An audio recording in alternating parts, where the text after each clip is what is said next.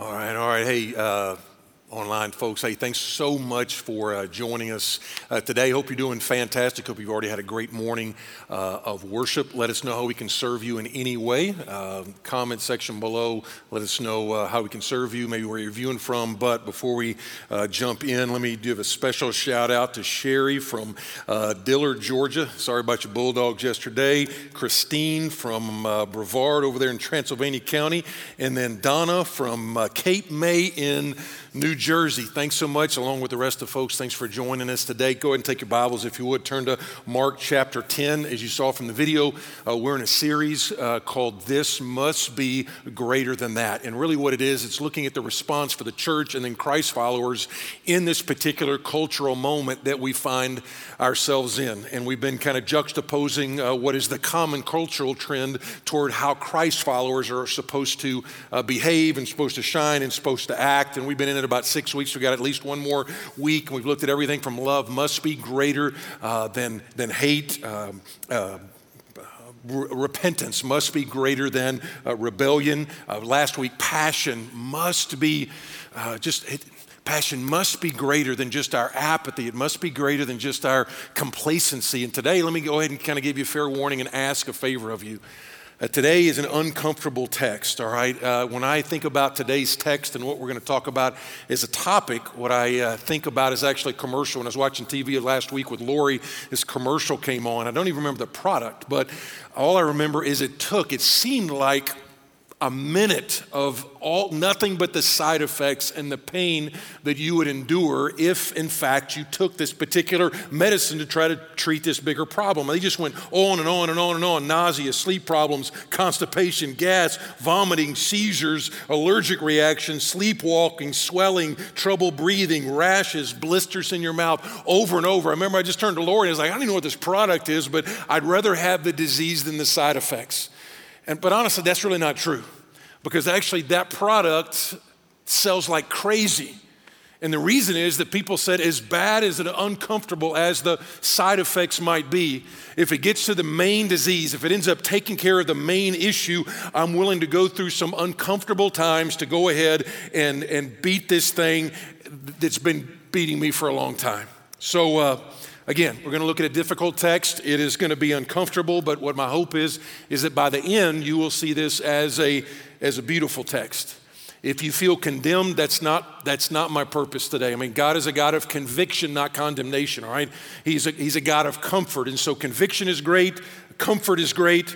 Uh, but if you feel condemned either by Him or by the church, that is not what we're looking for at all. What I'm going to ask you to do is resist the temptation as soon as we jump into the text, resist the temptation uh, to just flip the computer off and just say, you know what, I don't even want to deal with this. It's too painful. I don't like what, I don't like what happens to me when I even uh, think about this. And um, as you're going to see, and what I'm going to confess to you is the fact that divorce has affected a ton of people in our church. Maybe it's affected you, maybe it's in your past, maybe you're going through it right now. And what I want to encourage you on is even though it might have been the most painful time in your life, I know it's for a lot of you like, I wish I could have avoided it. I would have if I could. And uh, I want to encourage you this it's not the unforgivable sin, all right? That's the way a lot of churches, that's way a lot of Christians see divorce. They're like, you know, well, you're going to have a, a big scarlet D on your chest for the rest of your life. And I hope by the end of the message you'll see that that's not true. That's a lie.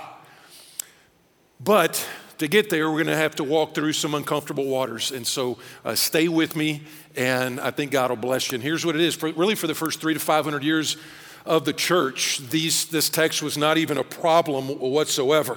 They actually took it so seriously that Christian marriages were so formidable that the culture would look at that and just go, man, wow, look how long they stay together. They stay together forever. As a matter of fact, that uh, in Matthew's parallel account, after he does this teaching, the disciples look at each other and go, Man, if, if that's what marriage is, maybe it's better not to marry at all.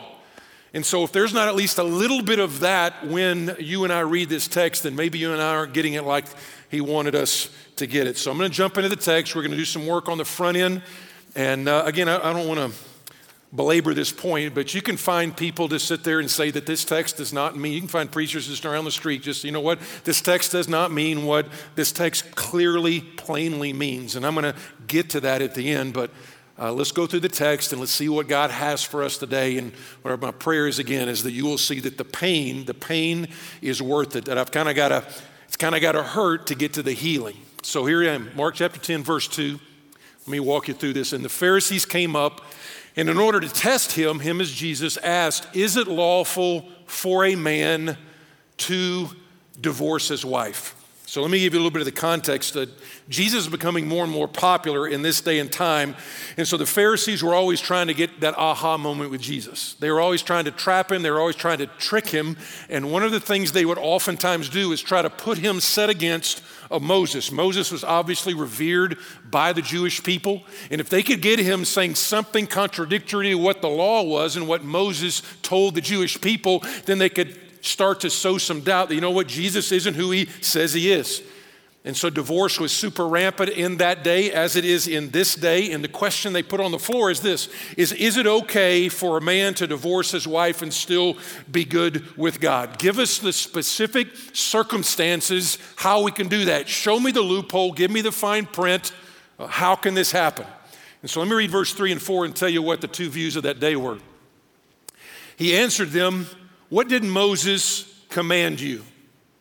They said Moses allowed a man to write a certificate of divorce and to send her away.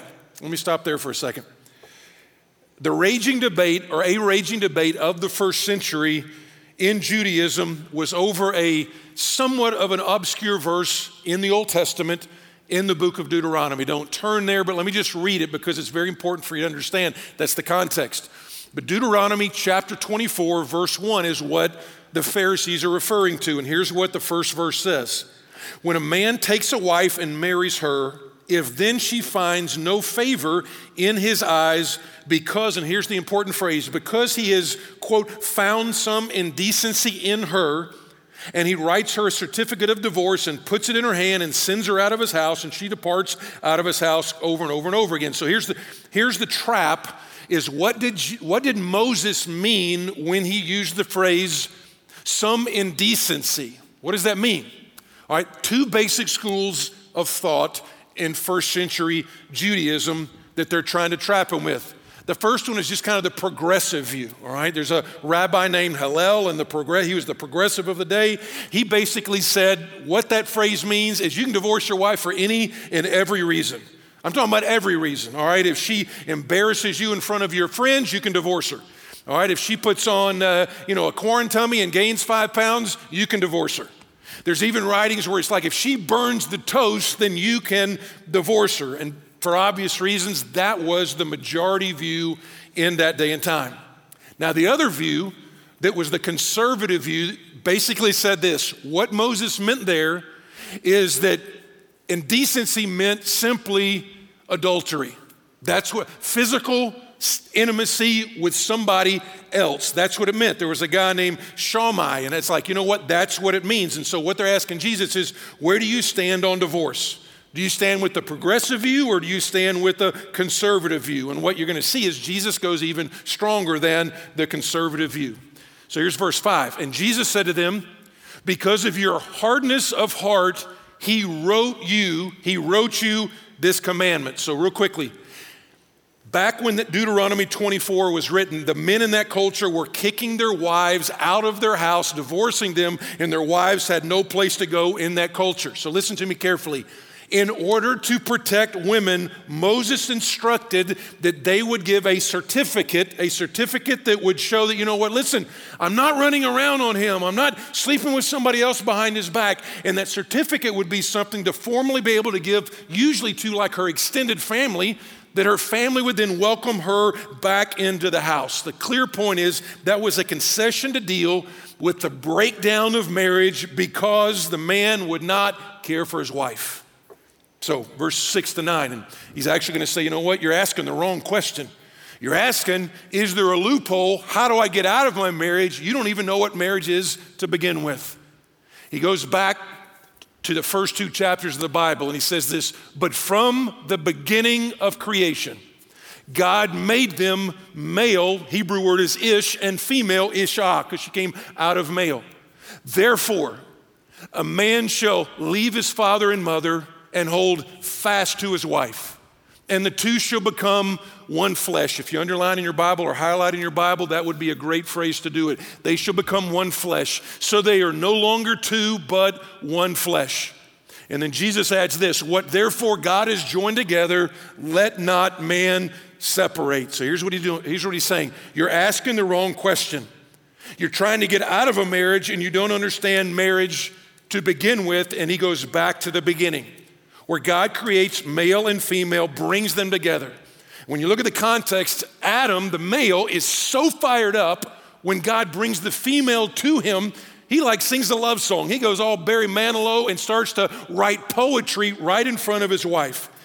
And then in uh, verse 7, which is a quote of 224, it simply says that, you know what? They will leave father and mother, and the two will become one flesh. And here's what's really important it's very clear from the text that from Genesis 2 into what Jesus is doing, the Bible always goes back to that original marriage as the template, as the paradigm for our marriages now.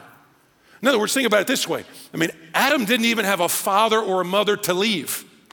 Eve had no choices. Eve couldn't go around and going, well, you know what? Uh, you know, Adam's not that awesome. Maybe I'll check out some of these other guys. There were no other guys. And so it's like this is going to be the ground zero for a theology of marriage. And what he says is, and what I ask you to underline, is that phrase, the two shall become one flesh. The Hebrew word is uh, like, I think it's pronounced ihad, ihad. It's kind of like a little ihad. And the reason I can remember that because it sounds a lot like it's hard. It's hard. That's the way it sounds like because marriage is hard. And it means one flesh. And when they combine it together, it basically means fused together at the deepest levels. And so, in God's economy, in God's equation, in God's math, here's what he's saying He's saying one and one. And when you bring them together, it's one. Saying one plus one equals one. It's actually the same word that in the great famous prayer of the Shema, the most famous prayer that the Jews would ever pray. It's like the Lord our God is one. That's the same word when he says, I'm going to bring a male and a female together and they're going to be they're going to be one flesh. And what he says is don't attempt in verse 9. Don't attempt to unone what God has made one. It's like, don't do that. Don't attempt to do that. I've joined something together at the deepest levels physically, spiritually, financially, and the deepest levels. I've taken one and another one and I've made them one flesh. You're like, well, thank you for the Hebrew lesson. Thank you for the theology. What do I do with this? How do I make this work? Because the truth be known is like my marriage is hanging on by a thread. So, how do you download this into life? Let me give you a couple of principles I think that'll help. The first thing you see from this text is let's just look at it this way we've got to replace consumer thinking. Replace consumer thinking with covenant thinking. That's really what he's describing here. He's describing a covenant. There were two visions of marriage back then, just like there's two visions and understandings of marriage today. First one is consumer. It's a consumer, and the consumer relationships are okay. Okay, we have those all the time. Basically, a consumer relationship is this: is is uh, you figure out what you need and who can best meet that need, and there's nothing wrong with that. We do it all the time. I do it with a grocery store, all right? Uh, that's close to me, the prices are good, so that's the grocery store we tend to use. Uh, cell phone contract. I got the one that had the best price and the, uh, the best reliability, and I picked that one as well. You do that with a coffee shop, all right? I go to a coffee shop. Why? Because I like their product, I like what it does for me, I like their prices, and I certainly like their convenience, I like their hours. Um, but if I find one that's more convenient or with better locations or better pricing, then I go there. All right, that is a consumer relationship. And what Jesus is saying is listen, you see your marriage as a consumer relationship. You see it as somebody that can do something for me, and if they cease to do something for me, then I am ghosting on this whole relationship, and that's where it starts to break down. That's our culture, all right?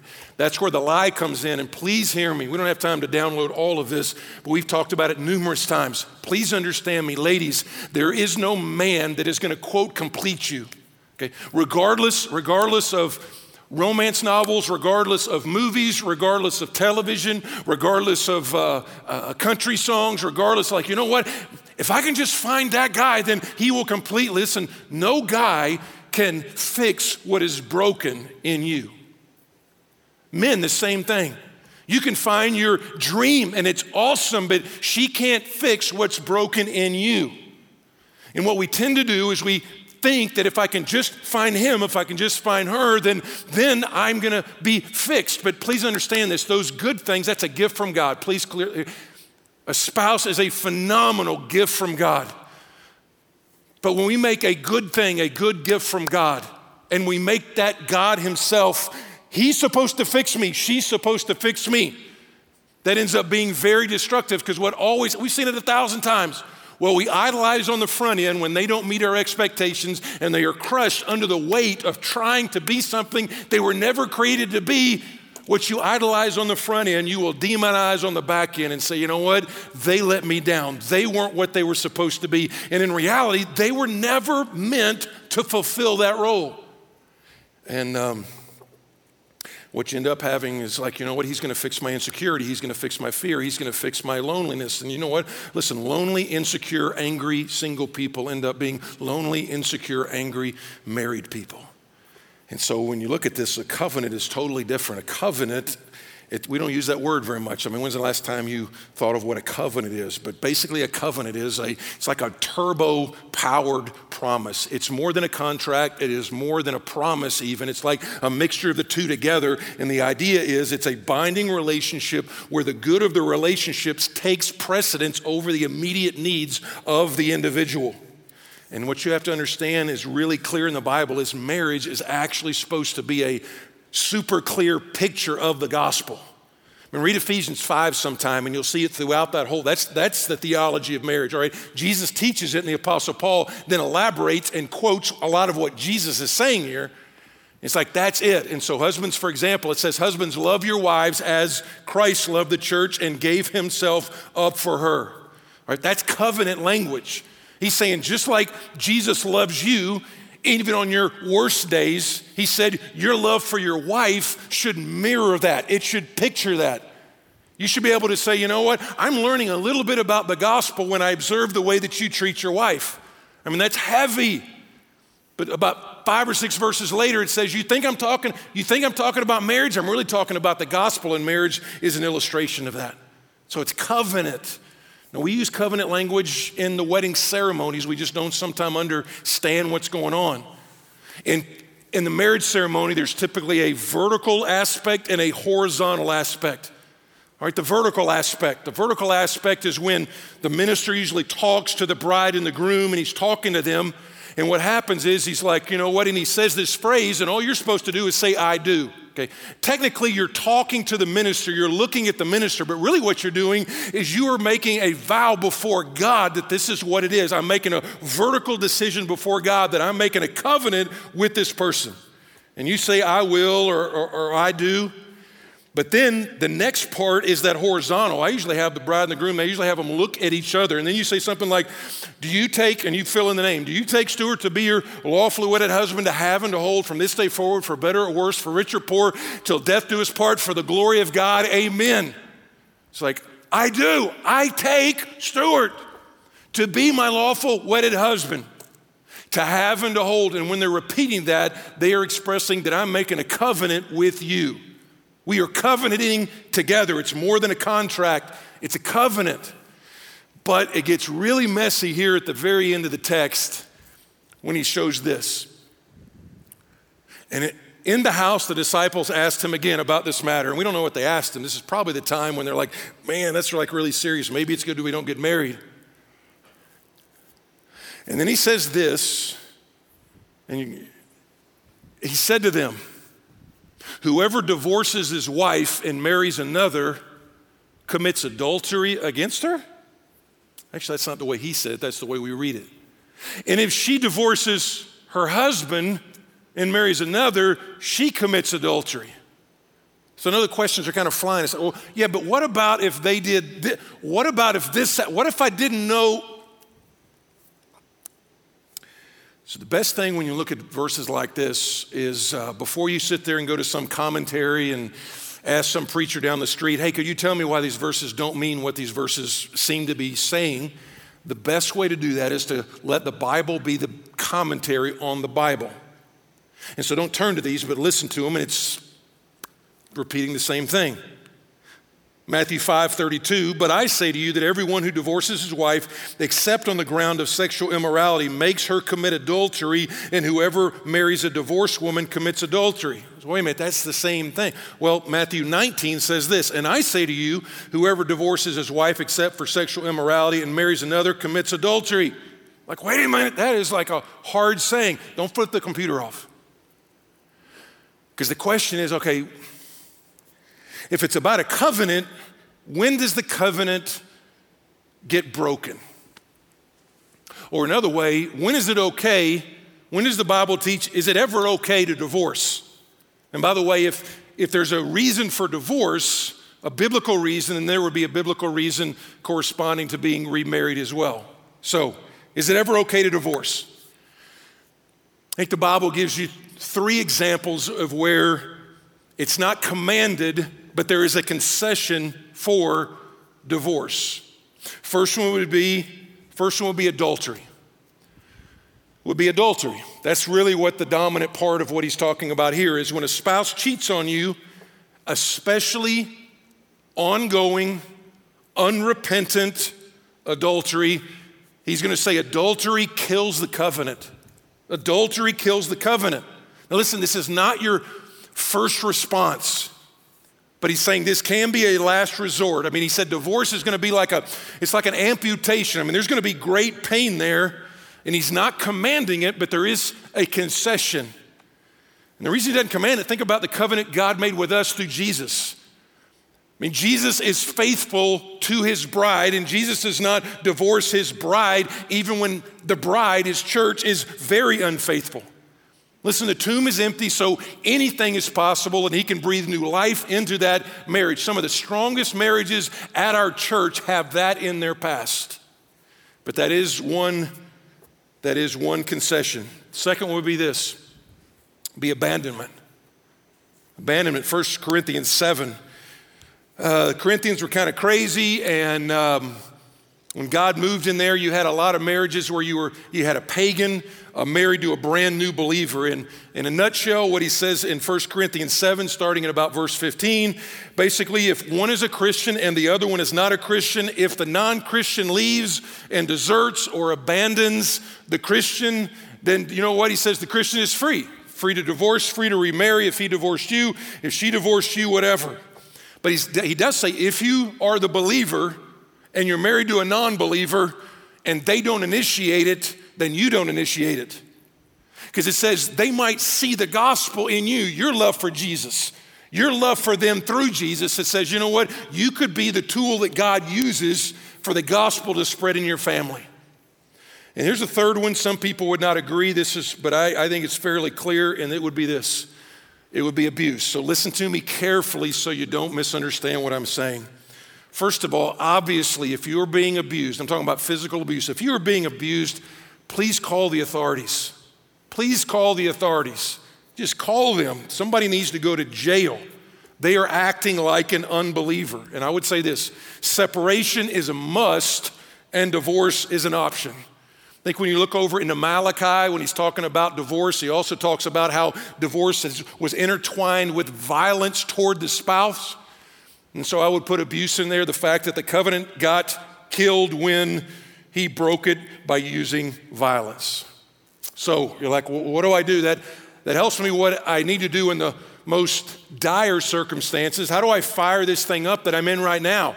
And we're just, it's a lot more woe than wow right now. We've been married, we got the seven year itch, we got the 10 year itch, the one year, 30 year. What do we do now? And here's what I would just simply say from this text make a commitment today to renew the covenant. Just renew the covenant. Renew the covenant. First of all, renew the covenant with your spouse. Bunch of questions come up when you look at verse 11 and 12.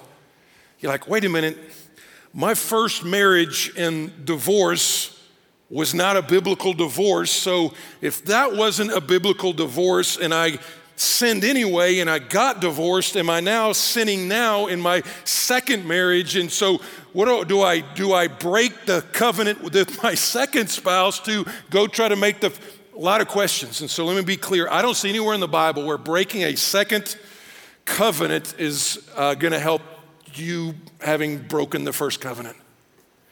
And so, whatever state you find yourself in now, stay in that marriage recommit to living covenantally and not contractually. And by all means, please, and some of you use this as the reason to get out of your first marriage. You can reject it this time. Reject the myth. We talked about this 10 times in the last decade together. Reject the myth of the right person. Okay, let's just field dress that thing once and for all. Reject the myth of the right person. That is the culture right now. And church and Christians, we bought into that. And basically, what the right person myth says is you know what? My missing half is out there, and if I can just find the right person, then I'm going to be happy. Not even realizing that you thought your first marriage that that guy, that girl was the right person, and then became the wrong person because you found what you thought was the right person. Listen to me. That whole idea of the missing half, that is not Jesus. That's Plato, is who that is. All right? That's mythology. That goes back to a myth, a Greek myth, where they're trying to look for their other half that they've been cut into. And if I can just find that other half, then I would be complete. That's not biblical. That's not Jesus. That is Plato. And so if you're a Christ follower, you just got to figure out uh, you always marry, in some ways, the wrong person. Why? Because you married a sinner, just like they did. If that person, no matter, because right now you might be newly married or you might be engaged and you're like, man, we never fight. Some of you are actually kind of blowing me off right now, thinking, you know what? Uh, we're doing great right now. We're doing great. Maybe we not even married yet and we never have an argument at all. You know why? Because dating is voluntary and marriage is compulsory. And so you think I've found the right person. I'm not saying you can't do all this stuff about trying to figure out chemistry. That's all that stuff is great. But bottom line, when you stand before God and say, I do, he or she becomes the right person. And so you're like, well, what should you do? What you have to understand, the point of marriage is not for you to find your missing half. I mean, this is so crucial. Both for are you going to get married, when you're going to get married, who you're going to get married to, and how do you stay married. The point of marriage is not, hey, I'm searching out there somewhere in Wonderland for a unicorn and my missing half. That's not what it is. It is to help that other person become all that God intended them to be. And then the two partner to that end. They see the best in each other, the person God created them to be, and then they push and they pull toward that end. Okay, don't get married because you think that person, that he or she is the one. I mean, trust me. Please trust me. This is Uncle Bruce here. Trust me. They're not. They're not. And you will see that once the veneer comes off. They're not the one, okay? There is no such thing. But do get married when you see who God is making somebody to be. And that just fires you up. You see what God is doing in somebody's life, and that fires you up. And you're like, I want to be a part of that story of transformation. I want to be a part of that journey into the future. And you're well aware that's going to be a long ride, and that's going to be a bumpy journey and it's not going to have its without its hiccups. But what you're doing is you're like you believe God is calling them and moving in their life. You're like, man, I want to be a part of that whole journey. And that's what marriage is. And my wife makes me a fun, it makes me such a better person. She calls out the best in me. She calls me to live up to who I am, to who God is still making me to be. Because believe me, they will change. It's often been said that Men marry thinking that their wives will never change. Wives marry thinking they can change their husbands. Neither are true. Lori's probably been married to five different Bruces over 30 years. Why? Because we grow and we change, and God changes us, and that's what marriage is, because we're in a covenant together. So, uh, but it does come back down to your covenant with God, the, the gospel. I know we've picked off some scabs. Please hear me. While the Bible does say God hates divorce, he doesn't hate divorced people. Such a crucial distinction, both for churches to make and for you to make. Conviction is awesome, it's restorative, condemnation is not. And if you don't need to know anything else, redemption over sexual sin and over divorce is all over the scriptures. It's all over. Now, listen, maybe you made some terrible mistakes. Maybe you're looking back and you're like, man, I'm on, I've made some terrible mistakes in my marriage, in my previous marriages. I've made some terrible mistakes. Listen, I, there's some things you can do in repentance, maybe some phone calls you need to make to apologize or own your part or whatever, but you can't change what you did now, okay? That doesn't mean God is through with you. And this is not preacher talk. I mean, look throughout the Bible. Look at, look at some of the examples that are extreme. John chapter 4. I mean, John chapter 4 is the woman at the well. She didn't even go to the well except at midday because of the shame over her life, and she ends up meeting Jesus. And they're talking to each other.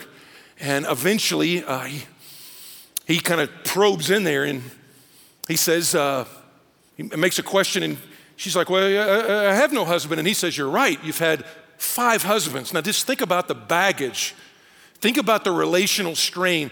She's had five marriages and she's living with somebody now who's not her husband. And what happens? Jesus shows her grace, shows her redemption, brings her back. And if you read the story, she goes back and tells her whole town, gives her testimony, and the whole town has revival.